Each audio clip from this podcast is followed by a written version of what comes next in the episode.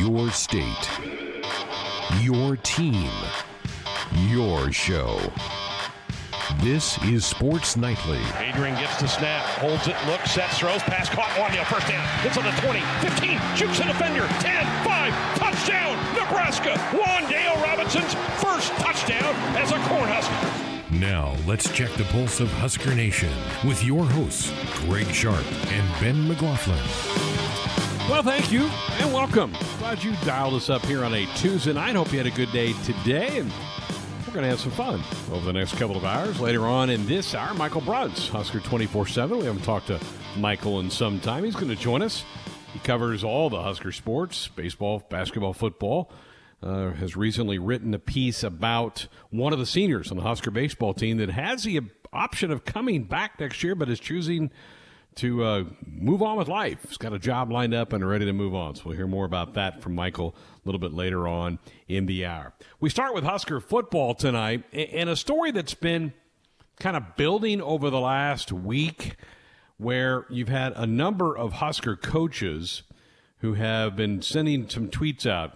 For instance, uh, this was came out on the 15th which would have been last Friday from Greg Austin, Husker offensive line coach. He tweeted, Husker faithful, be sure to follow Coach Frost.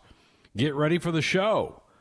Um, a day before, two days before that, Erik Chinander, Husker defensive coordinator, tweeted, make sure you are following the head Husker, Coach Frost, coming soon. And then it's got a little animated video uh, of, of, a cell phone, and it kind of spins around. It's pretty cool, little graphic thing.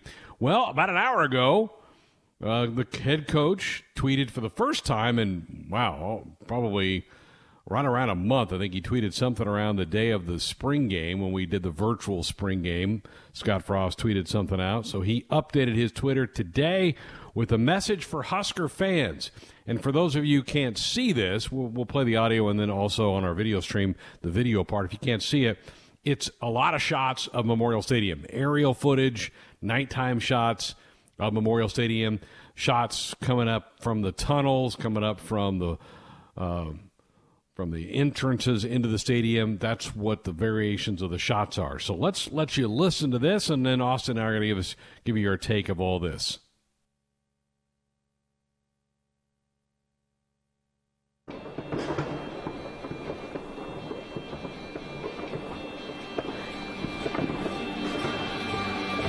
Memorial Stadium home to the greatest fans in all of football and the longest sellout streak to prove it. 375 games and counting.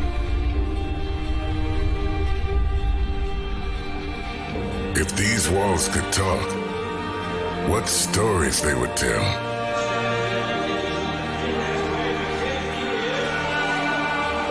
If these walls could talk, they would demand perseverance in the face of defeat. Where silence echoes a pause in time, anthems of reawakening begin to arise. If these walls could talk, they would speak of the fans who once filled it. Tailgate and pregame traditions, classic songs and superstitions, Husker power and resilience were birthed in this place. If these walls could talk, they'd rally the troops. Together we will rise 90,000 strong again. One state with one heartbeat. Today's eerie silence only fuels a future return. If these walls could talk, I know what they would say. There is no place like Nebraska.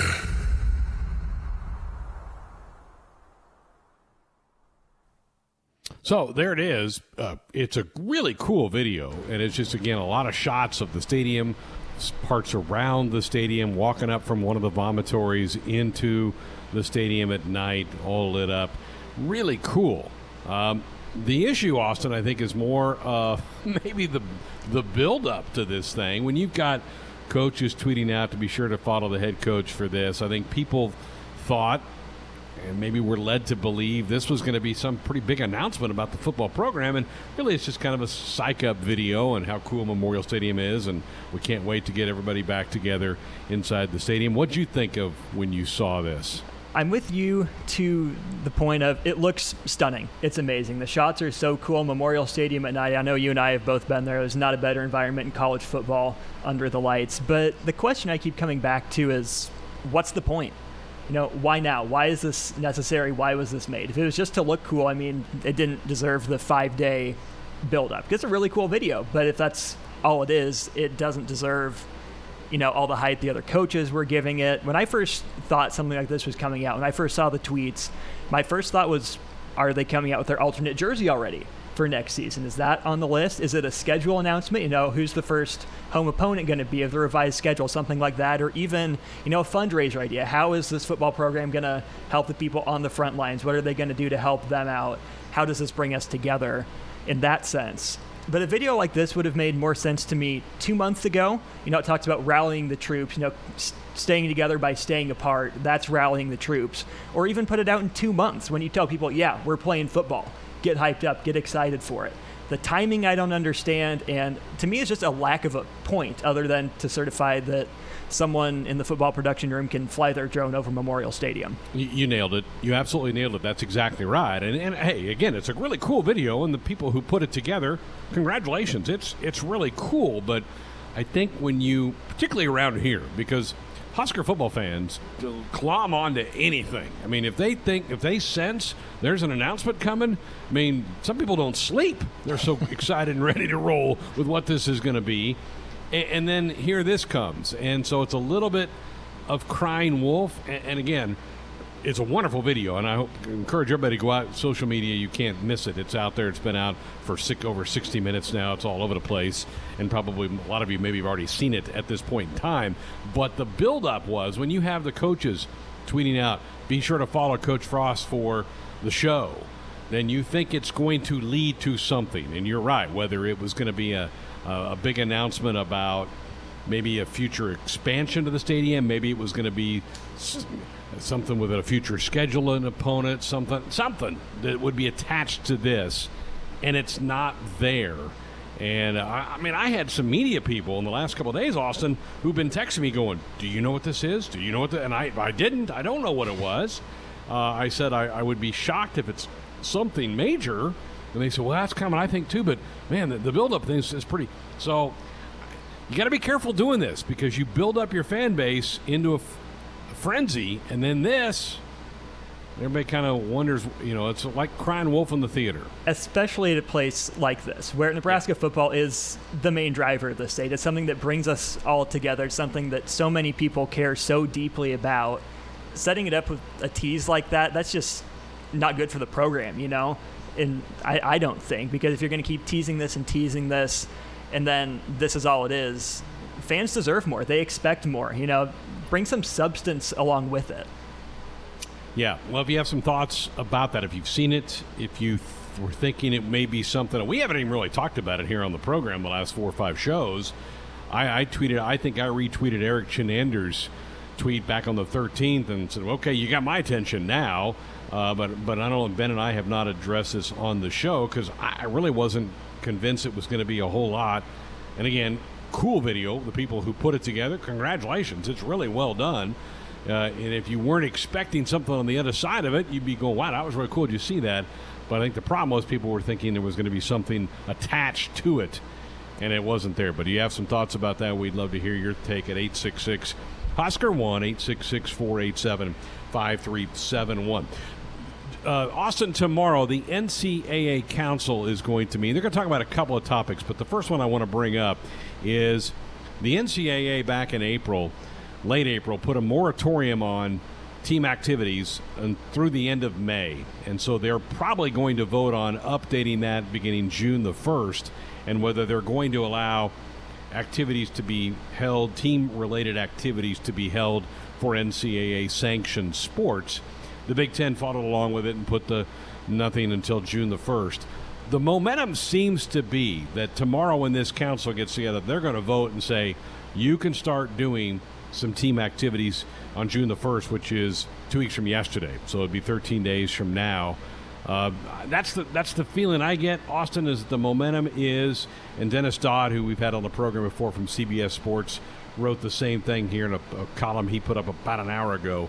That he's hearing from people that they're going to uh, kind of open up the gates a little bit for some team activities to be happening. For football programs, this will be really big. That means they can get together within their team rooms. They can be doing some group lifting, some group workouts. Uh, but I think that's what's going to happen tomorrow when this council votes. I think they're going to let college athletes start doing some things come June 1st more and more little birdies are chirping about how we're going to play football in some form or fashion come this fall, which is good. It's good news. And if that's the case, these teams need to be together in some capacity, getting in shape, getting the playbook installed, getting people on the same page. I think it was a couple days ago, maybe late last week, Ben talked about, especially up in the Pacific Northwest and that west side of the country, how you know they were projecting out, you know, nothing through September. Like Oregon was the example where maybe they have to cancel their games against, you know, Ohio State, North Dakota State, really big early season games. I didn't like projecting out that far, so this is a good sign of them to say, yeah, you can probably get going, and even if it's you know only groups of 10 players spread out across the field, get them on the football field. There's enough space. You can spread out 150 players in groups of five or 10 on a football field.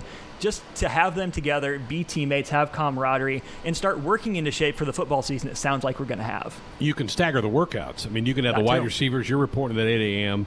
Uh, offensive lineman, you're coming at 8:30. They, they, can stagger that as well. To to go back through the timeline of all this, the NCAA canceled all its winter and spring sports on March the 12th. Wow. March the 12th was when that happened. And then they came out in mid April. Coaches were allowed more virtual connection to the athletes. So they've been doing Zoom meetings with their, you know, like Travis Fisher's probably been z- having Zoom meetings with his defensive backs. And Barrett Ruud is, or Bo Ruud, Barrett Ruud, yeah. Barrett Ruud has been having meetings with the inside linebackers virtually, but they haven't been able to get together and work out and do some chalk talks and those type of things.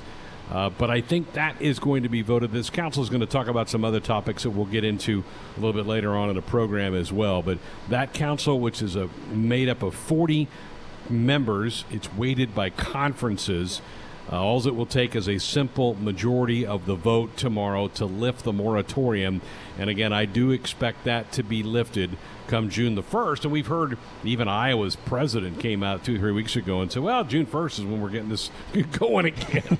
kind of jumped the gun on that. But I do think that's probably going to be in play tomorrow. And I, you got to imagine, particularly football coaches who know the clock is ticking if we're going to get this thing kicked off on September the 5th, cannot wait to start seeing some guys in the weight room, on the practice field, in the meeting rooms, getting together and starting to talk about the football team, particularly in most cases, Austin, most schools didn't have any spring practice. Nebraska had two, but most of them didn't have any spring workouts. Right. I'm sure there's a difference between what the Nebraska football players have been doing at home on their own and what Zach Duval will be putting them through once they get back to campus. I think those are two completely different beasts there. And, you know, college football coaches, they like having their guys around. They like having their hands on them, being able to mold them, teach them, put them in the positions. There's only so much you can accomplish via these virtual meetings. It's a good middle ground for what we could be able to do, what they were able to do. But getting them back, they've got to be chomping at the bit. The the SEC is going to their presidents meet on Friday to take a vote. The MAC presidents do the same thing. The Big 12 presidents met on Monday but did not reach a decision. I think they're waiting for this vote from the NCAA Council tomorrow uh, to maybe swing some doors open beginning June the 1st. All right, those are some of the topics we're tackling here tonight. If you have some thoughts, 866 Husker 1 866 487 5371. We'll give you some time to maybe pull up that video, watch it, tell me what you think of that. Do you feel duped a little bit? Do you feel like you got taken a little bit by this? If, you do, that's fine. Love to hear from you on that as well. Phone lines are open. Michael Bruntz of Husker 24 7 also will be joining us in the next segment as we roll along here on a Tuesday night of Sports Nightly. And we're delighted to be welcome on the board the program now. Michael Bruntz of Husker 24 7. He covers everything Huskers related, including Husker baseball. We're going to start with that tonight. But Michael, welcome on board the program. Glad you're with us. Hope you're doing okay during all these crazy times we're living in now. Yeah, just uh, just kind of waiting for for something to happen, I guess you know, working in the yard, but uh, you know, staying staying distanced and uh, safe. That's about all you can do right now, I think. So yard work, that's what's keeping you busy these days? Yeah, yeah, we're uh, we're not quite to uh, Sunday at Augusta National conditions here. We're we're still working uh, working on like Muni Muni type stuff here. Bushwood Country Club, I think. Nice. Well, uh, I know you you w- wish this too. I, I, was hoping to see a lot of people at TD Ameritrade this week for the Big Ten tournament. How much have you missed college baseball the last two months? Yeah, I mean it's for for those of us that don't uh, make the trips in those early season early season uh, weekends, things are just kind of getting going uh, it, when they pulled the plug. So it's kind of kind of disappointing. Um, you know, kind of eager to see what uh, the the rest of year one of the Will Bolts era was going to look like, and uh, didn't get that. So uh, you know, nothing you can really do about that, I guess. But yeah, it, it's uh, I keep kind of sneaking a peek at the baseball schedule every once in a while, kind of thinking, okay, they, they would have been playing, you know, Michigan this weekend, or you know, you'd be looking at, at, at tourney seedings and stuff like that, and uh, it's going to be tough. I mean, it, the, the the hard one's going to be in June when uh, when it's empty down in Omaha. I think that's going to be uh, kind of an eye opener. Yeah, the next month for the folks and the merchants up around Omaha is going to be kind of a, a heavy heart, I'm afraid. Well, after the season got halted, the NCAA did allow the senior class to, for a chance to come back, and I know you've been doing some digging on that story, including sitting down with Ty Roseberry. What have you been able to learn?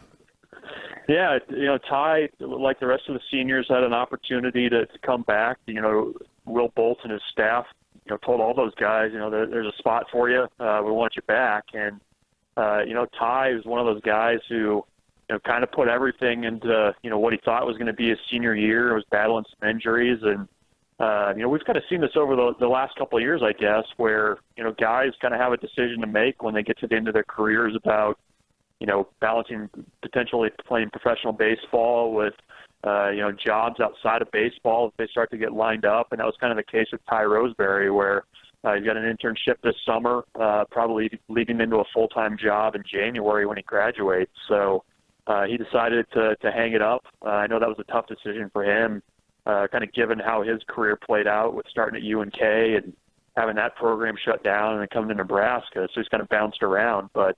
Uh, you know, it sounds like you know the the rest of the seniors are uh, either for sure coming back or, or still kind of weighing some of those decisions. But uh, Ty won't be back, and you know I know he's grateful for his time in Lincoln, and uh, you know I, I think uh, it, it's going to be intriguing with the roster how they kind of make everything work with the guys coming in and uh, the, some of the seniors coming back too. Will Bolt and the staff, Michael, have been on the job now almost 11 months. That's how quick that's gone. How, how do you assess the job they've done on the recruiting trail in their first year in Lincoln? Yeah, you know, they came in and, and from the get-go, you know, Will said they want to build this program around uh, local talent, and you know, I, I think they've done a pretty nice job of, of, of getting guys uh, out of the Omaha and Lincoln areas and, and across the state uh, to be a part of this program for coming years. Um, you know, with, with the way the baseball recruiting calendar works, uh, you're recruiting two, three, sometimes even four years ahead um, uh, for, for guys who are going to be part of your program. And I, I think that, you know, from talking to coaches in, in Omaha and, and in Lincoln who, you know, deal with some of the top talent in the state, they've been really impressed with the, the work that Will and Jeff Christy and Lance Harvell have put in and, and just being at games and, and scouting guys and, and really kind of making a presence uh, here in the state. And, you know, the other thing they've done too that I think has been – pretty impressive is, is they've you know really dipped into the in the junior college ranks, and they're getting guys who uh, played in in uh, high school ball in Nebraska, uh, maybe weren't going to get the at bats or, or innings that they thought they would get, um, and, and went to JUCO ranks. And you know the, these guys have done a nice job of using their contacts, uh, keeping up with those guys, and, and finding some some impact type guys that kind of help fill in your roster too. So they've been active uh, for sure, and, and I think they have a really clear idea uh, of what they're looking for, uh, and especially on offense. I, I think that's one area where I, I've really you can tell kind of what they're looking to do there. So I, I've been impressed with the work they've put in, and it seems like they've been here so much longer than 11 months uh, when you put it that way. Visiting again with Michael Bruntz of Huskers 24 7 here on Sports Nightly on the Husker Sports Network. This was to have been the week of the Big Ten tournament up at TD Ameritrade in Omaha, but the college baseball season was was halted with everything else in the sports world two months ago. Michael, we're starting to hear some news around the country of some baseball programs getting dropped. Um, it could be a sport that suffers, couldn't it, with this COVID 19 and some budget problems for universities around the country? I don't think Nebraska falls into that category, but the, the sport itself could take a bit of a hit, don't you think? Yeah, I mean, I I think there's a lot of uh, you know nervous coaches around the country, and, and like I said, I mean, I, I think Nebraska's fine. Uh, they support baseball; it's a it's a big deal here, uh, so no worries there. But you know, when you start looking at, at some kind of mid-major programs where uh, you know, the, the, the baseball only funds the 11.7 scholarships, and you know, you've got a lot of schools. I think it's up to around 40 percent don't even fund the full amount uh, as it is now. So, you know, when you kind of start looking at at the, the economics of things, and, and if you have to make cuts, unfortunately, uh, you know, baseball is kind of uh, in the crosshairs a little bit. And you know, I think kind of looking ahead to the next season and, and maybe a couple seasons in the future after that, I, I think you're going to see you know the, the the effects of this with scheduling and kind of how teams go about doing that, who they play, when they play them. Uh, so you know, I, I think baseball is going to kind of take some hits on this deal. Uh, you know, certainly, you know, with some programs being eliminated and also just uh, belt tightening and, and maybe uh, you know, kind of having to go about things a little bit differently for a few years uh, once stuff's all passed. Well, as we mentioned, the, the Bolt crew, they've been out recruiting pretty well. They announced a couple of signees just a few weeks ago. Football certainly has been active on the recruiting trail. Are you surprised that, that coaches have been able to secure some commitments, even though we're in a, a period of time where nobody can go visit anybody? Nobody can come on campus and visit. Have you been surprised by the recruiting activity we've seen out there? Yeah, it's been interesting, especially in football, to, to kind of watch, you know, what what's going on. I mean, you know, comparing this year, the in the 20, 2021 class to uh, classes in the past. I mean, you've already seen two and three times uh, the number of commitments nationally uh, than you would normally, and I think part of that is just because a lot of prospects, you know, they're not able to take visits. Uh, weren't able to do it in the spring. Uh, they're not going to be able to do it uh, in June either and a lot of guys I think are, are kind of looking to lock in spots. And you know, I, I don't blame them one bit. I mean, in the uncertainty, you kind of want to know that you have a place to land. And I think you're seeing a lot of schools kind of press guys to, to commit, and, and guys are, are certainly doing that. Uh, what, what does that mean once we get into uh, the season, whatever that looks like, and then maybe a little bit closer to signing day? I think you'll probably see uh, more flips, more decommitments uh, than you would normally. I know this time of year compared to how it usually is, those numbers are way down. So, uh, you know, while guys have spots now, uh, we'll see if that's still the case in you know November, December. But uh, it, it really has been uh, pretty active uh, recruiting wise, and, and you know, think about it. I mean, the coaches uh, aren't able to, to coach their current players. Uh, you know, they're sitting around at home uh, on Zoom or texting or social media or whatever, and they have a lot of time to, dedicate to recruiting. So it's been uh, you know maybe a, positive in that way that maybe allow teams to make up time, but uh, it's definitely been busy uh, the last couple months, even though we haven't had uh, any any real sports going on. Well, don't you? I mean, one thing that Husker football, they got the, uh, the, the young man from LSU is going to the kicker is going to grad transfer to Lincoln. It looks like that's been a, a topic of a lot of meetings in North Stadium, don't you think? Since the end of last season, with his poor there's not much other way to sugarcoat it. It was a poor special teams group Nebraska ran out there last fall, and it cost them a couple of games. That looks like it's been a point of emphasis with Scott Frost and the staff. Oh yeah, no doubt. I mean, you, you look at them bringing in Jonathan Rutledge uh, as an analyst to, to run special teams. Uh, I think that was a a big sign of the importance uh, of what that that part of the game means uh, over there. Uh, you know, you give up a couple kickoff returns for touchdowns uh, late in the season, and that's how you how you lose games, unfortunately. And uh, you know, the, the kind of revolving door that Nebraska had at kicker this past year was pretty well documented. I, I think he needed to get better uh, personnel-wise uh, there for sure at, at the kicker and punter spots. And you know, you just need to create competition, and I, I think that's what they've kind of done with some of the guys they brought in uh, as walk-ons, and, and certainly uh, scholarship punter as well from Australia. So, I think it's been a big uh, area of emphasis. I also think too, you know, w- one area that's going to improve is, is the coverage uh, units. You've got a lot of guys uh, at the safety spots, the corner spots, the linebacker spots. Those guys that kind of make up the the bulk of your uh, coverage units, and that's another area that Nebraska needed to get better. And I think uh, with a little bit more consistency there, they will be. So they've certainly uh, they, they they weren't shy about needing to get better there uh, after last season. I think they've definitely uh, kind of backed that up with some of the moves they've made. Yeah, it's a great point on the coverage units. With more depth, that usually helps out those cover teams in special teams. Well, how, how much has this uh, this shutdown affected your coffee drinking? Have you been able to find your favorite coffee brews around town, or has that been limited in the last two months?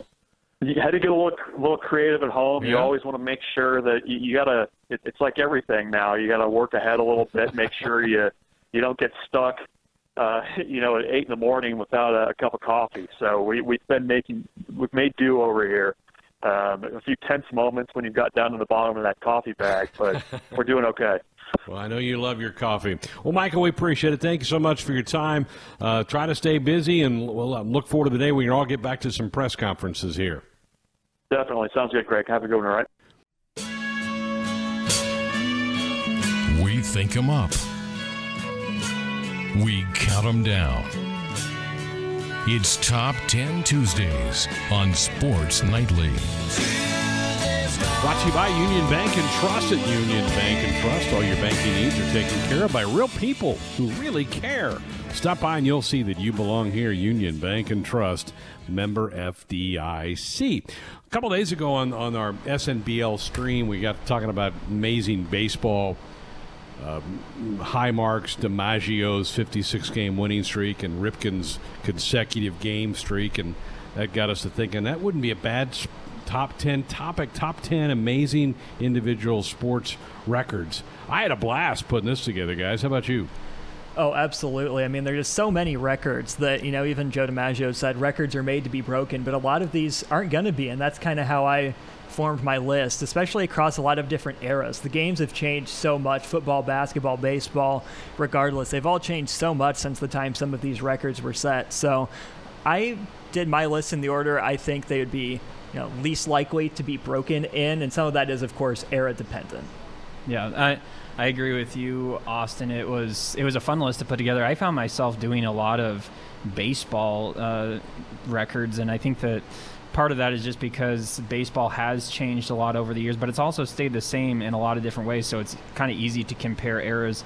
There were a few things in baseball that I, I, decided to leave out just because there's just it's so far over the top that I don't know if that's ever going to be broken. But um, yeah, it, this was definitely a fun list to put together. I had one of those as well, Josh. I'm like, yeah, I just that's probably an easy one to put on there, but I just think it was such a different game in that era that I yep. just didn't. I left it off. So, all right, Austin, why don't you lead us off? Thank you much. I'll start out on the gridiron. I have a football record here at number 10. I've got Emmitt Smith's career rushing record 18,355 yards. The game of football has just changed so incredibly much, like I just noted. And I know, you know, sports are cyclical, trends go in and out, and we see teams like the Ravens and the Titans really getting back to that power run game. But running backs just don't last as long as Emmitt Smith did. I mean, even starting with Barry Sanders, who retired young running backs just don't last. Frank Gore is the obvious exception, but he's not even going to pass Emmitt Smith. So the opportunities Emmitt Smith got, the talent he possessed, I don't think there's ever going to be that perfect situation to get to 18,356. Yeah, there's no way that a, another running back gets gets that far. I agree with that. I'm going to go with basketball for my number 10 and a guy who made a few appearances on The Last Dance, John Stockton of the Utah Jazz, his 15,806 oh. career assists is just ridiculous. And I, I know that there are probably some, maybe some guys in today's era that could maybe approach that, like a Russell Westbrook. Like he's he's a guy that dishes out a lot of assists, but I I just I don't know. That's I think there was a stat where he led the league in assists for like nine straight seasons. Mm-hmm. It's just unbelievable. He averaged over 10 assists in, in, his career. So I think that that's a record that, that is right up there. And that's impressive to me to do that for so long. He was such a good player, and those were really good Jazz teams that just couldn't get over the Bulls in those two finals in 97 and 98. Those two perfected the pick and roll, Stockton to Malone. I mean, that, that just, they just lived on that, and other teams knew what was coming. They just couldn't stop, stop, it. Just amazing. He was a wizard uh, at that. We're all going different sports with our number 10. I'm going baseball, my number 10. I got Pete Rose's hit record here at 4,256. He beat Josh's Ty Cobb uh, to, to take that record away from him. I, I just kind of feel like somebody could get there. I, I just think baseball lends itself, and it's become such an offensive game that somebody could get hot and make a run at that record. So, um, yeah, I, I, that's why I've got Rose at number 10. And he'd be in the Hall of Fame if I were commissioner. There you go. Someday, G- give it five years, get get him in. Speaking of making a run at records, I've got a running record here at number nine. Rickey Henderson, his career stolen base record of 1,406 stolen bases. The game has really devalued the stolen base. Yeah. We've heard that come up in conversation. Something Major League Baseball is looking into fixing. And it's not that stealing bases is now analytically bad. It's just you have to be so successful to make the numbers work. The success rate you have to have is between 70 and 75 percent.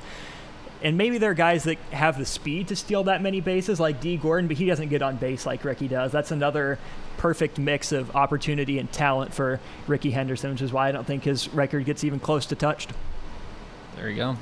All right, my number nine is also baseball, and I go with Nolan Ryan. I could have picked a couple here, and I might later on too, but this first one at number nine, I have his seven career no hitters, which is it, it's unbelievable to me that he's that he did that, and I know that he had a very long career. But what's most impressive to me, I think, is that he was still doing it late in his career when he was well into his 40s, like still throwing throwing no hitters. So um, it, it's something that is, I think, maybe attainable if you get the right person uh, to do it. But it's it's so difficult because not very many guys even will throw complete games, much less go for no hitters. So I that, that that one to me is something that stands right up there as something super impressive in in baseball.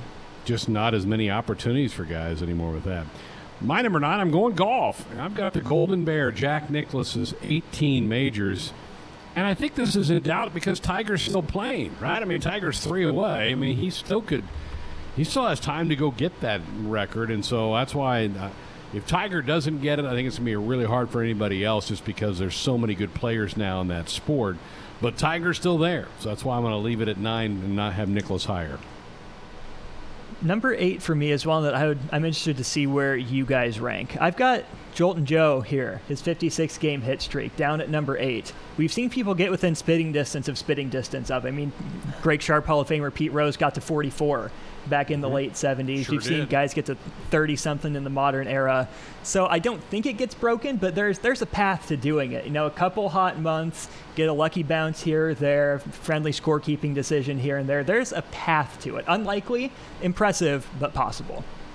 Well, you mentioned a key word there, luck. There is a lot of luck involved in that mm-hmm. too. But uh, my number eight, I'm going to go with the Olympics. Michael Phelps and his 28 Olympics medals. You could have gone with the number of gold medals he has here too, but just the fact that he's racked up that many, and he was obviously dominant in a few uh, Olympics, but the fact that the longevity that he had to come back and, and do it again in 2016 was pretty impressive. And then, I mean, there have been people who have said maybe he would have come back and, and done it in 2020. He kind of nixed that, but that would have been fun to see him come back this year if it had been held, or even maybe maybe now he's uh, given another year and he's he'll make a decision to come back and do it in 2021. But yeah, Five Michael Olympics. Phelps. Whew, that's crazy, especially in that sport, the sport of swimming. To do it Yeah. that long is crazy. That's crazy. I'm going to the National Football League for my number eight. Jerry Rice's receptions market, 1,549. It's he's got a 200 reception advantage over the next closest guy, and that was Tony Gonzalez. I think Larry Fitzgerald might be the, the active guy that's got the best chance of catching up to him. But is he even playing? Is Fitzgerald still playing? Yeah, he's still around in Arizona. okay. Yeah, hanging He- on.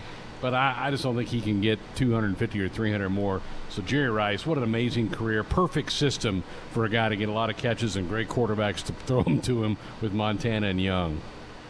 I contemplated having that one on my list, but given the way football is gone and how much more passing there is, I don't know if any active player now is going to get there. Maybe a first or second year guy currently will, but that's one I'm I'm a little iffy on. I think just with as much passing as there is in football, you know, maybe it gets broken. But one where I'm in lockstep with you, Greg. Jack Nicklaus is 18 majors.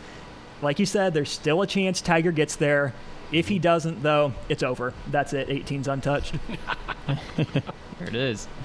All right, I uh, go back to baseball for my number seven. I'm going with Bob Gibson and his 1.12 ERA back in the late 60s. And there is a little bit of a caveat to this one because that was the year before they uh, lowered the mound, and so you know he was pitching on that you know the mound that was a little bit higher and was a little bit harder for hitters to hit. You know, but so there's a little bit of that, but still, I don't, I just don't know how you can compare to that because nobody had done that before then either on on the higher mound. So um, I you have to hand it to him. That was an unbelievable season to do that for an entire year, basically giving up one earned run per nine innings. That's just I can't even fathom that nowadays. You know you're good when they're changing rules because of you. exactly. yeah. Gibson, Gibson has that. My number seven, uh, Austin had it at eight, and here's where I've got DiMaggio's 56 game hitting streak. I just think somebody could get on a run, and we've had a couple guys kind of at least take a peek at it in the, in the last 15, 20 years, and I think it could still be, but it's still an amazing run. Back in 1941, DiMaggio put that thing together. Pretty incredible. Moving on to number six, I go back to the hardwood, to the basketball court. I've got Rasheed Wallace and his 41 technicals in the 2000 2001 season. That's yes. absolutely unheard of. That's won every other game essentially. Rasheed played only in 80 games, 41 technical fouls. And that's almost impossible in this era because they changed a rule late in Wallace's career. So if you get 16 technicals, everyone after that, you're suspended without pay for a game for everyone after that. So wow. say you Nobody's, go on yeah. Wallace's pace. I mean, you're suspended by game 32, and then you're paying on top of that. It takes a concerted effort to break that. I don't think anyone's going to be willing no. to. No way. Yeah, that's good for you. That's unbelievable. I, am glad you put that on there because yeah. there's no way I would have even thought of that one. that's awesome.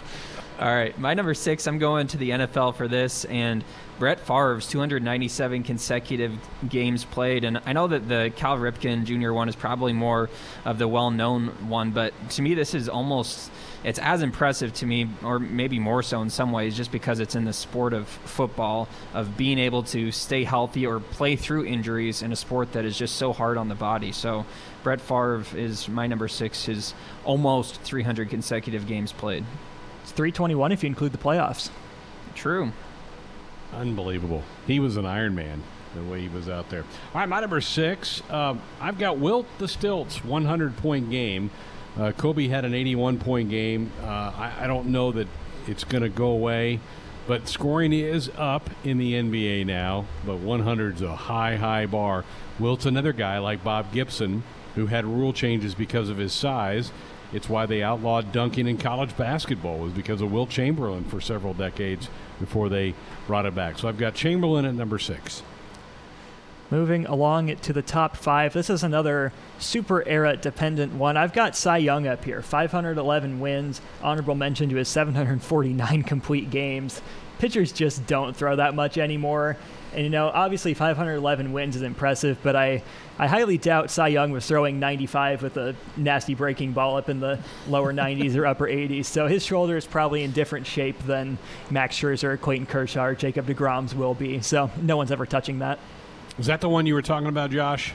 Yes, that was the one that I Me definitely. Too. I, I, I had yeah. that, and there was one other one on my list. I, I, I, don't want to say it in case you guys have it on there, but uh, yeah, that was definitely one of the ones that I left off. But uh, my number five, I do go with baseball here, and Nolan Ryan again. This time, uh, his 5,714 career strikeouts, and again, the fact that he was still just mowing guys down when he was in his 40s and the you know 90s, play, played in the 60s, 70s, 80s, and 90s, four different decades is crazy to me. So. I uh, I have him here with his career strikeout numbers. There's there was a time where people thought maybe that like a Randy Johnson would be able to reach him, and he played a long time, mm-hmm. had a mm-hmm. ton of strikeouts, but he didn't even get into the 5,000. So I don't think that's going to be a record that's touched. Yeah, I think you're right on that. Number five, I'm going hockey. I don't think we've had a hockey one in here, and I've got Wayne Gretzky's point total in his career 2,857 career points, a thousand point advantage over the second place guy in the history of the NHL. Unbelievable. He was called the Great One for a reason, so I've got Gretzky at five the great one on Josh's SNBL team, Ty Cobb, takes my number four spot. I've got Ty Cobb and his 366 career batting average. You know, again, another era but just a great pure hitter.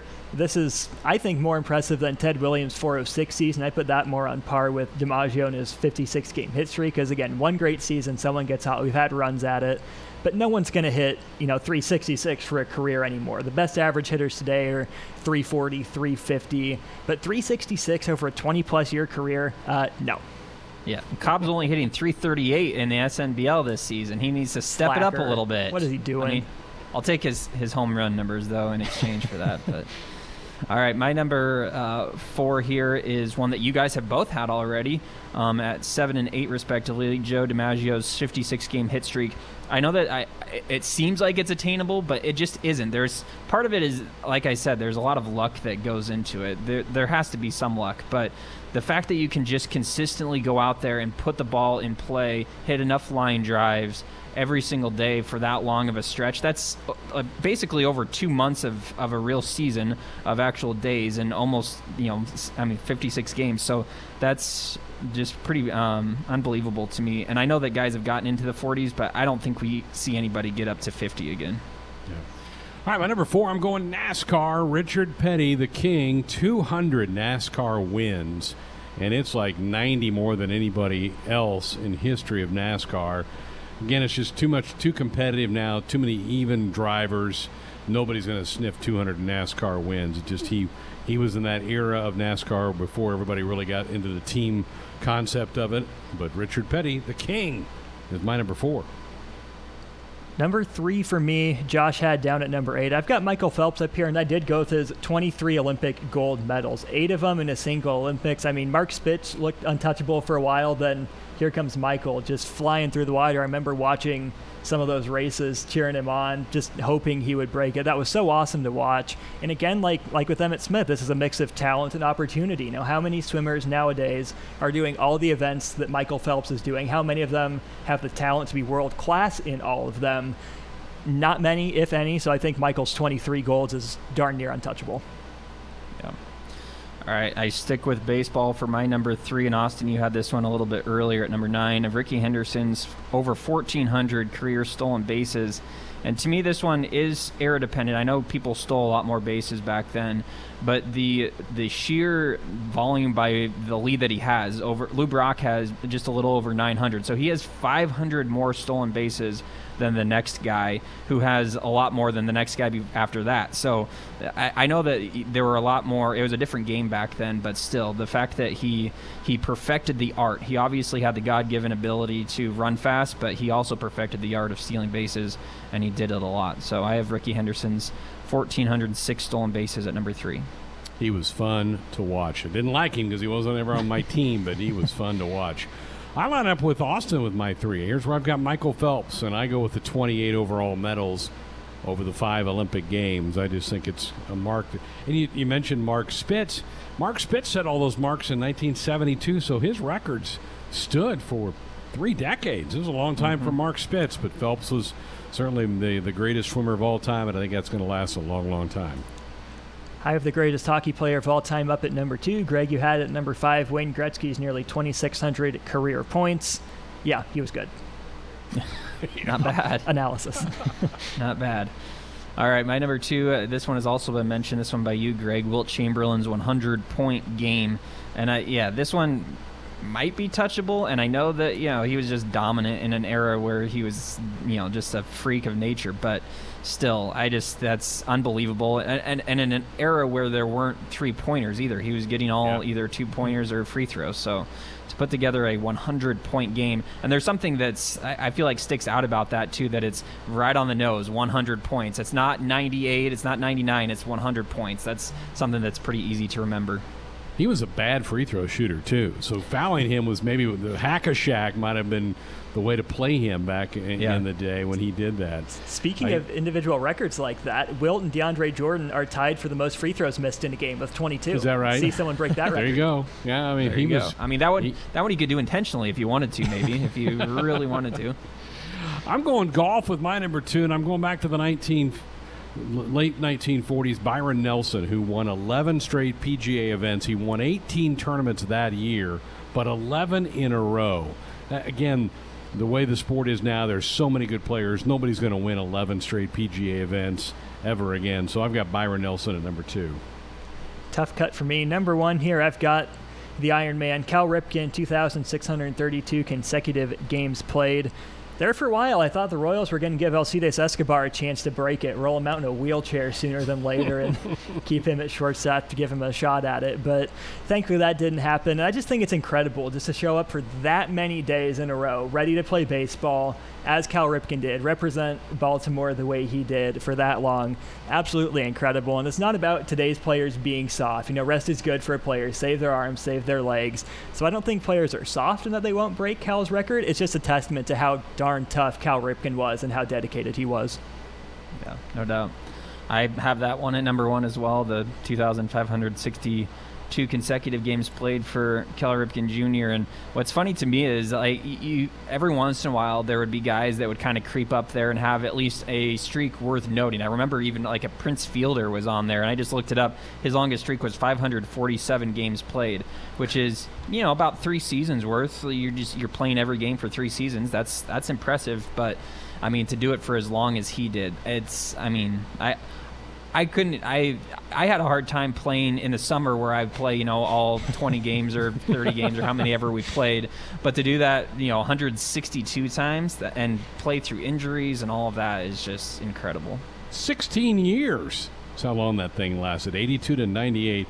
Make it a clean sweep. I've got the Iron Man at number one for me. I just don't think anybody's going to touch it. I believe. I think it's Whit Merrifield of the Royals is has the longest current streak in baseball right now, and it might be five or six hundred. So long shouting way away from that. I was kind of hoping we'd have some different ones at one, but we all lined up with our same number one. Can we Twitter pull this, Austin or Josh? What do you think? What can we put yeah, them up there for do options? It. Oh yeah, we'll do we'll do put Cal. Wilt, we can do Michael. Put Wilt, Wilt. Wiltz, Wilt, yep. maybe Phelps. Yep, swimming. That's good for sure. Yep. Yeah. and by that. the way, here's here's the other one that I left off. Neither of you guys had this one. Old Hoss Radbourn. 59 wins in a, in a single season. 59 wins. A lot of like even the best pitchers, it takes them three years to get to 59 wins. So what what old Hoss. when was that? Oh, it was in the 1800s. It was, Was it? before they changed all the rules. So it was he was probably throwing underhand at that point. It was Cy Young So- pitched every other day. Right. Yeah. When Cy Yeah. Young said that thing, he was pitching on one day's rest. So that Right. tells you he's probably throwing about 60 miles per hour. Right. yeah. So his arm didn't fall off. All right, that was fun. Josh, appreciate it. Thank you Problem. for being a part of that one. We'll get the Twitter poll put up and ready.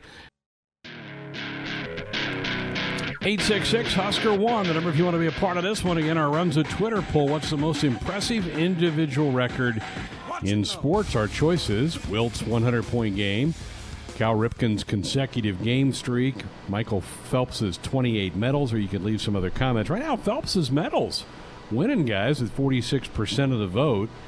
Um, Wayne Gretzky in the other category getting a mention by several different guys uh, for all the records he had, and we had that on our list. We had the Gretzky one on our list, and then one guy had Edwin Moses. He was the 400 meter hurdler who won 107 straight races. Good, that's a pretty good one to throw in there. Wow. 107 straight. I don't know if I've run 107 times in my life, let alone enough to win 107 times in a row. That's a hard event, Josh. That 400 Oh. meter hurdles. Y- Yeah, yeah, it is. No joke. because you're sprinting basically around the track and leaping over hurdles. That is one tough thing. and hey, the Gretzky thing's legit. I mean, uh, you, you can make a pretty strong case for what Gretzky did in his career on the ice. Yeah, and uh, Austin actually said we had Clark call back in and mention wanted to mention that Ted Williams also missed time in the 50s because of the Korean War, in addition Yeah. to the uh, World War II. And I'm I have his career stats up. He missed all of 43, 44, and 45 because of World War II. He didn't actually miss any seasons, full seasons in the 50s, but he didn't hardly play at all in 52 or 53. He played six games and 37 games those two years. So that's even more Yeah. at bats that he's missing from the prime of his career. That's why a lot of people will say when you put together the all-time greats, he has to be there because without that, particularly the 43, 44, and 45, those are the prime years where he could have put up monster numbers. But he chose the, the bigger cause, and that was to go fight for his country. So, um, the splendid Splinter, amazing player. Kind of wish I would put him on my SNBL team, but I'm happy with Willie. I'm gonna I'm gonna stay with Willie Mays. Yeah, you're good. You're good. you two both have a leading MVP candidate on your roster. No complaining well- from from that side No, of the peanut we're- gallery. We're Well, good. you're- I feel like Your guy's okay too, Austin. He's all He's the way down fine. at third in the MVP voting. well, he'll take it. Yeah, Cobb and Mays have been pretty darn good. At Union Bank and Trust, all your banking needs are taken care of by real people who really care. Stop by and you'll see that you belong here. Union Bank and Trust member FDIC. Tomorrow night, Husker Huddle returns. Jeremiah Sirles will talk with Brandon Reilly, who announced last week that he's retiring. Looking forward to the famous face-off tomorrow night. See if Ben can get back in the game tomorrow night. We'll have some fun with that here on the program. Thanks to Josh for sitting in on our top 10 list this hour. And thanks to all you. Some good calls this hour. We had fun. That was a fun category to dive into here on this hour of Sports Nightly.